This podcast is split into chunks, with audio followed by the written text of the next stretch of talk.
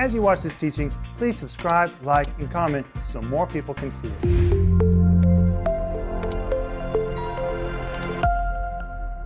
My name is Rick Renner, and this is Wednesday. And tonight we're going to keep talking to you about trick or treat, a Christian response to Halloween. And I'm here with Denise and Maxime. Hi, guys. Hi, Rick, and welcome, home group. Are you enjoying these home groups? We're enjoying being with you. Denise, your jacket is beautiful. Oh, thank you, Rick. I like that. Well, thanks. And Maxime, we're so glad you're here. I'm happy to be here and being in this program. So it's like being in a Bible school. Really? Yes. Maxime, what are you getting out of these programs on Halloween? Uh, I my desire to live right grows. That's the that's the the main result. Mm-hmm. Live correctly. Stay away from the things that can pollute me. Pollute you. Tonight we're going to talk about spiritual pollutions. While the modern church is filled with spiritual pollution, and you know, I can hear you saying amen. You know it's true. But we're talking about Halloween this week, and should a Christian participate in Halloween or should they not? And when I was a child, when Denise was a child, probably when you were a child, we didn't think twice about it. I mean, we just looked forward to Halloween. I can remember going to the Safeway with my parents and then buying bags of candy, getting ready for Halloween. And guess how much money Americans spent on Halloween last year? $9 billion. Now, that is a big amount of money. $9 billion last year on Halloween. So this is not something of the past. People are still celebrating Halloween. Should Christians? Well, wait till you hear the history of Halloween. That's what we're going to cover tomorrow night. When you hear how it all started and what it really means, I think you're going to be pretty shocked. And then on Friday night, we're going to talk about all the occult things connected to Halloween. It is shocking. And you know, when you are ignorant, you can do things, but when you become informed, you suddenly are accountable. When we were kids, we were ignorant. Our parents were ignorant. Your parents were probably ignorant. Maybe you were ignorant with your own kids. I just wanted that candy. Oh, Denise. I loved that candy. I just loved to get all that candy inside of that bag and then and fill it up and then get another bag. Honey, I don't even know how I carried my bag. How in the world did I carry all that candy? I mean, I would fill a whole big brown grocery sack from Safeway, because that's where we bought our groceries, I know. to the top. How did my little arms carry all that candy? Bring it home. I can remember walking in the house, me, Rhonda, and Lori, we would turn those bags upside down and pour it like a mountain of candy and go back out on the street, start all over again. Well, reason that it was so important to me is because we didn't have any candy in our house. Well, that's because your mother didn't have sugar. Well, we had sugar, but we didn't buy candy and pop. Oh, I can still see the bit of honey. I can still see the bubble gum, the big round bubble oh, gum. Oh yeah. I can still see the peanut rolls. Oh, I love those peanut rolls. And if you got a Reese's cup, you oh, get the wow. jackpot. There was so much lollipops. I mean, just as kids, we just loved it all. And, Tootsie Roll Pop. and you know, I usually dress like a skeleton. Now, how did you dress up? I dressed up like a princess. Honey, you're still dressing like a princess. Oh, that's me. I'm a princess. Isn't that amazing? Maxime, you missed all that because you grew up in the Soviet Union. I'm getting lots of revelations. I have a question. Okay. it's, if, if it's okay to ask. You said Americans spend $9 billion. 9 billion last year. I hope they spend more on Christmas. Are there any statistics? I don't know. I'm sure Christmas is a much bigger holiday. But I mean, nonetheless, 9 billion is nine billion dollars on a very wicked holiday. Now, I got to go back to what my dad said. When our kids were born and when they were young, my dad said, Rick, you are such a killjoy. You're just such a killjoy. You told them there was no such thing as Santa Claus. upset my dad so bad. He said, and you won't let your kids dress up like devils and go out and do Halloween. I said, Daddy, I don't think it's right to teach your kids that Santa Claus is real. And Dad, if, if other people want to, that's fine. And I'm not going to dress my kids like devils. I don't think it's funny. And you and I just are going to disagree about this, and it's okay. But oh, it would just upset my daddy so much. My daddy was so precious. Anyway, how should Christians respond to Halloween? Well, hopefully they don't practice it. Maybe their church has Halloween. Maybe it has some substitute holiday. I think that's great. I remember when our kids were young, our church, which was Grace Fellowship, pastored by Bobby Yandian, they had a hallow, they had a Hallelujah party, and the kids dressed like biblical characters. It was really a wonderful event. Oh, it was a lot of fun. So, you know, maybe you need to find an alternative for your kids. In Moscow, we have Halloween, which is a night of worship, and it is awesome. Anyway, we're talking a lot about Halloween because this week my regular TV program is called Trick or Treat, a Christian response to Halloween. Denise, I've never taught on this ever before, but I just decided it was time to touch this subject. And the study guide is free. You can download it at renner.org. It is our gift to you. But if you want the whole series, and I would really recommend you get it and give it to your kids or your grandkids or somebody that is a parent or to your pastor. And it's called Trick or Treat, a Christian response to Halloween, five part series. The back of it says, Do you know how to respond biblically to Halloween? My friend, you are a Christian. So you need to have a Christian response to Halloween. And we're also offering you my book, which is called Dressed to Kill. Denise, this is an amazing book. Oh, it is. And people need it because they need to know that they have authority. This book will tell you that you have authority over the devil and will teach you how to use it and will show you the weaponry that God has given you to use against every attack of the devil. But tonight we're going to go back to 1 John chapter 5 verse 21. And in 1 John chapter 5 verse 21, John the apostle is very elderly. He is living in his house. which is on top of a hill outside the city of Ephesus, just above the temple of Artemis. Well, the temple of Artemis was a very, very evil, evil, sinister place. It was so massive that it was one of the seven wonders of the ancient world. There were 6,000 priests and priestesses who served in the worship of Artemis. It was such a center of Artemis worship that on a high holy day, people would come from the whole Roman Empire to Ephesus to worship Artemis. And the city of Ephesus, which normally had about 200,000, on those days could swell to 1 million people. That is unthinkable. And they sold trinkets, they sold idols. You can read about a big revolt of the idol makers in Acts chapter 20 and I mean, it's just amazing how dark, dark, dark was Ephesus. And by the way, it was very sophisticated. They were not brainless people. Ephesus was called the light of Asia. It was a very sophisticated place. You know, sophisticated people can be very dark. It was a dark place. And John's house was on a hill, and from where his house was, it overlooked the temple of Artemis. Friend, I mean, he literally looked on the roof of the temple of Artemis. Maxime, is that the truth? Very true. And the reason he lived there is because it was kind of a secluded location.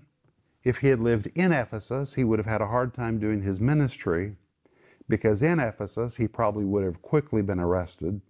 Christian leaders couldn't come see him there.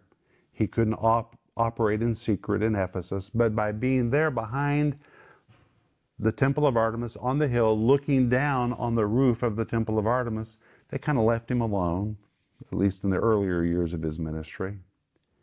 But from where John lived, he could see the smoke coming right out of the roof, the open area of the inner sanctuary of the temple of Artemis. He could see the smoke going into the air. From where John lived, he heard the noise of worshipers, he heard the sounds of the instruments 24 hours a day. He could not get away from it. And that was living on a hill behind the temple. What about the people who lived in Ephesus? Oh, in Ephesus, there was the temple of Serapis. Talk about dark. devious. That was a man's religion. There was the temple of Isis. That was so evil. It was so um, clandestine what they did in that temple that a wall was built around it so you couldn't see all the activities going on behind the wall. There was the temple of Zeus. I mean, it just goes on and on and on and on and on. The temple of Domitian there in Domitian Square. The whole city was just filled with it. Even if you walked into the market just to buy food, there were idols everywhere. The Romans had idols at the street corners. They had spirits of door hinges. They had spirits of babies being delivered. They had spirits of the bakeries. They had spirits, spirits, spirits, spirits, spirits everywhere. And by the way, that's why you need to get this book called A Light in Darkness. This one, and you need to get this one called No Room for Compromise. We only have a few copies of this left at the office, but you can go online to get it at renner.org. These books will really walk you into what the New Testament church was dealing with every single day. We need to understand the context in which the church was born into in the power of God. They were a light in darkness. And they were called to live separate. Separate. And they were viewed by locals as being antisocial. Now, let's go back to 1 John 5:21. So in light of all of this, John says, "Little children, keep yourself from idols," and he ends with the word amen. Don't you love it when he says little children? But the word keep is the Greek word phulasso, and I want you to listen to what it means. It means to save, protect, preserve, or to guard. It depicted uninterrupted vigilance, the word phulasso. Uninterrupted vigilance, which means never a pause from being vigilant.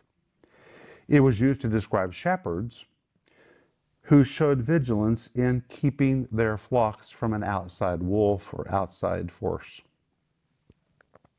It was used to depict a military guard who exercised unbroken vigilance. Unbroken, could never take a pause, he had to be wide awake all the time. It meant to guard, protect, secure, shield, watch over, in order to protect ones from some outside foul force. So the very fact that John used the word keep meant he knew there was a foul force trying to get on the inside. He was calling on Christians, and the Greek tense is so strong, he was commanding them to have uninterrupted vigilance, to not allow that evil to get into their life. Then he says, keep yourself from. The word from is the Greek word apo. The word apo implies intentional distance, intentionally put distance between yourself and idols. Well, idolatry is where all this demonic activity took place. And by the way, everybody was an idol worshiper. Everybody. Everybody was an idol worshiper. If you got saved and your family didn't get saved, your family would have thought you'd lost your mind. What do you mean you're not going to worship idols? We all worship idols. What do you mean you're not going to go to the temple?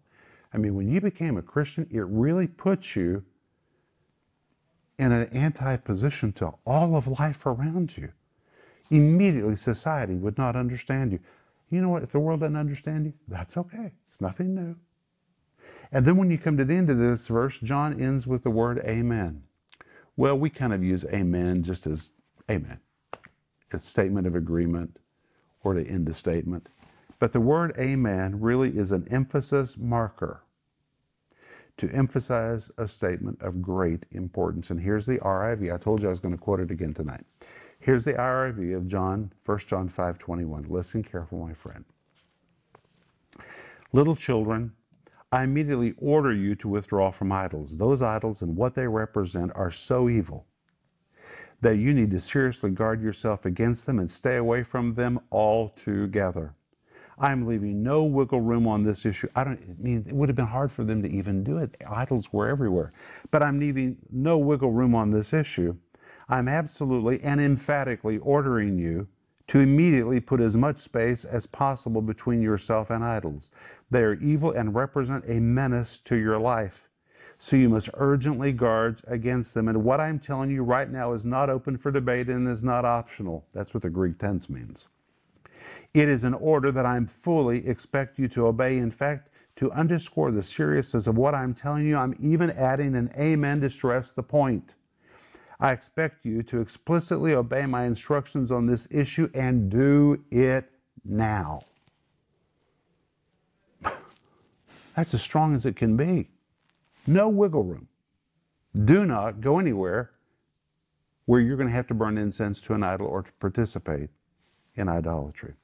Now, as you continue reading in the New Testament, you read about the evil of idolatry in Acts 15 20, Romans 1 22 to 32, 1 Corinthians 5.10, 1 Corinthians 6 9, 1 Corinthians 8 1, 1 Corinthians 10 7, 1 Corinthians 10 14, Colossians 3 5, 1 Peter 4 3, Revelation 2 14, Revelation 9 20, Revelation 21 8, and Revelation 22 15. The Bible is filled with instructions about this. But now I want you guys to go in your Bibles to Acts chapter 15. Rick, can I say something? Mm-hmm. Verses 19 to 20. Because yes. the, the Apostle John and the scriptures, not just trying to set up rules, keep yourself from idols, but why keep yourself from idols? It's protection. Because it dulls your spirit from hearing from God. It grieves the Holy Spirit we we need to keep our ourselves as open to the hear the Holy Spirit as we can because He's our guide, He's our help, He's our comforter. And when and these idols, as Rick was using the word, they pollute, they dirty the waters. It's not clear. It's we compromise. Want, we want to present a clear message of the gospel, not a muddied up version influenced by the worship of idols or by worldliness. Mm-hmm. It, that all applies to worldliness. But go to Acts 15 19 to 20, where you're going to see the word pollution. It says, Wherefore my sentence is that we trouble them not, which from among the Gentiles are turned to God. So these pagan idol worshippers are getting saved. They're coming out of the temples, they're being delivered, they're being set free, they're being filled with the Holy Spirit.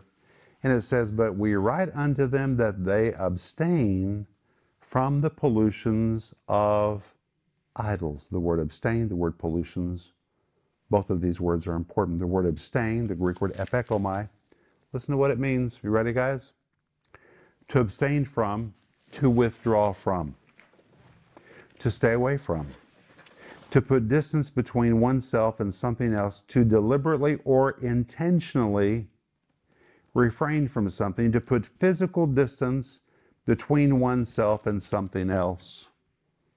This means this is intentional. This is very intentional, the word abstain. And it says to abstain from the pollutions of idols. The word pollutions describes something that is defiled, that has a polluting and contaminating effect. Wow. And so these Christians, some of them were compromising. They were saying, oh, come on, we don't want the world to think that we're antisocial. Let's just go back into those temples. And the elders in Jerusalem said, wait, wait, wait, wait, wait. Those places and those actions have a contaminating, polluting effect. Why? We saw last night because of demonic activity that is connected to it. And Paul says, don't hang out in places, don't even buy meat in temples if it's going to cause your soul to be re engaged with a spiritual influence that's going to depress you or oppress you or take you down. Don't walk on the edge of a dangerous cliff. Find another way to, to walk. Buy meat somewhere else. Don't go to those places that are bad for your soul. Now, somebody might say, but wait a minute, wait a minute. Jesus lives in me. Greater is he that's in me than he that's in the world. That's right. But your head can be influenced. You know, the soul is interesting. If you go to a place where they're playing moody music, even though the greater one is in you, you can kind of feel moody. If you go into a dark room, it can have a depressing influence. If you go into a room that's filled with light and uplifting music and joy, it can lift you up. None of that's about your spirit. That's all about your soul. The soul, the mind, the will, the emotions, it is affected by what is around you. That's why you need to be careful what kind of music you listen to, what kind of TV programs you watch, what kind of movies you go to see, who you hang out with, because your soul, your mind, your will, and emotions is engaged with what's going on around you, and it can affect you. You can have the greater one living on the inside of you, but your soul is so hampered because you've allowed your mind, your will, and your emotions to be engaged with a wrong environment. Denise? Well, your soul is so precious because that's how you express your spirit. You express your spirit through your soul, That's right. through your mind, through your emotions, through your will. And so, if we're polluting our soul, then it's like we're damming up the very uh, vehicle or pipe in which the Holy Spirit wants to operate through. You know, Denise, I'm just thinking about the modern church. Now, let's just be really honest. This week, the Pope announced that it's time for us basically to endorse same sex marriages. Why can't I begin to tell you how disappointed I am? I am so disappointed about it. What's happened to the modern church? It's polluted. The modern church is polluted. You know why? Because they have exposed their soul to a contaminating influence in the name of social justice. And in the name of social justice, everything is fine, whatever you want to do. Everybody's the child of God. First of all, everybody is not the child of God. The Bible does not teach that. We are not all God's children. You have to become a child of God by the new birth. Everybody is not a child of God. Everybody is made in the image of God. That doesn't mean everybody is a child of God. People are lost and people are going to hell. You have to become a child of God. Jesus said that. He said, You have to be born again. John chapter 3. But unfortunately, today, the church has subjected its mind to wrong influences over and over and over. Do you know what a reprobate mind is? There are a lot of reprobate Christians. And in fact, I would just say a great majority of the modern church is a reprobate church. The word reprobate is the Greek word adokimos. It describes something that formerly was dokimos, it was approved, but now it has become affected. It is an ill affected mind. It is a mind that has been bombarded and bombarded and bombarded and bombarded until it no longer thinks what it used to think. It's been modified, it's been altered, it has become reprobate. Now, we usually think the word reprobate means somebody's just a really lewd, low level person. Not necessarily. It just means their mind is affected.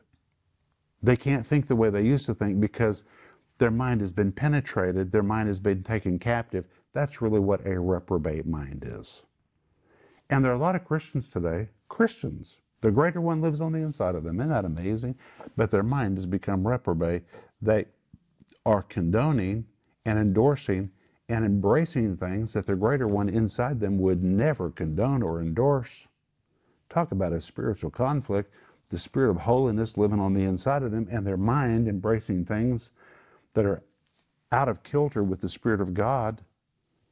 I'm telling you, the modern church is messed up. And the Bible says it is a polluting influence. And the modern church is filled with spiritual pollution. It is filled with it. Now, we can clean it up. We can clean it up. But in order for a reprobate mind to become normal again, it takes a serious process. An ill affected mind, a damaged mind, that's really what the word reprobate means. It's really about the mind. It can be put back in order, but it requires that mind to be submitted to the Bible. And just like that mind has been inundated by wrong, wrong, wrong, wrong thinking, it has to be bombarded with the truth of God's Word, the truth of God's Word. And the truth of God's Word has a way of changing the plasticity of the mind. It can change the way your mind works. It can change the way that your mind thinks so that your soul gets back into agreement mm-hmm. with God. with God who is inside you. And the only way the modern church is going to get cleansed up, are you ready for this? Is if there's a revival of the Bible. That's it. The renewing of the mind. And for your mind to be renewed, you have to reject wrong thinking and make a decision to change the way you're thinking. I'm telling you, renew a reprobate mind is a big deal. But it can happen. It can happen to you. If you've embraced wrong thinking, your mind can get back in order again, but you got to submit your mind to the bombardment of Bible truth. And it will absolutely put your mind back in order again. Well, and repentance. Repentance. That's well, every time you reject a lie, that is repentance. Yes, you're saying yes to the truth of God's word and no to the lies. Maxime? The other day, you and I were talking, and you said something that made me think. What if Apostle Peter, John, Apostle uh, Paul were alive today and they saw the modern church, the state of the modern church? What would they say about the modern church? Well, I think in a lot of cases they wouldn't even recognize this as the church They would not call it a church. because the the New Testament church was very separate. It lived a very separate life, and it. I liked what Denise said at the beginning of the program. It's not about rules and regulations. No, no, no. It's about staying free. Staying free. For example, talking about spiritual pollution. There's some TV programs I can't watch. That's not a restriction. That's not a rule. That's not a regulation. It affects me. It's not good for me. I don't watch those programs. Even though they're entertaining to my soul, they're not good for me. They bring a spiritual pollutant into my way of thinking.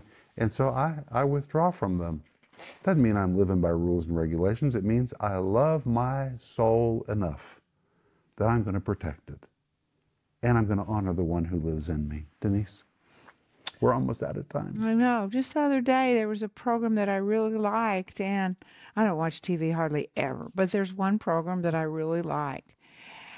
And there was this one guy on this program, and I was like, oh, I'm not supposed to watch this guy. And I haven't watched him anymore. There was a pollutant in that program. There was a pollutant in that program. Man. And the Holy Spirit, He will warn you about it. Maxime? Yet many Christians turn on their TVs and they say, let's see what those sinners are doing. You know, let's check. Well, you know what? We're, we might be reheaded to the, not, not might, we are living in the times when we just have to be willing to take the brunt of society. It's okay. Nothing new. Jesus said, if the world loves you, there's something wrong with you. If they don't like you, they didn't like him either. You just need to say, you know what? I love me. I love Jesus in me. And I'm going to do what I have to do to make sure I'm not polluted. Amen. And that might mean you don't need to celebrate Halloween, but we're going to come back tomorrow night. I'm going to give you the history of Halloween. You're going to be shocked when you hear this tomorrow night. We're out of time. We love you. We'll see you tomorrow. Bye bye. If you enjoyed that teaching, please subscribe, like, and comment so more people can see it.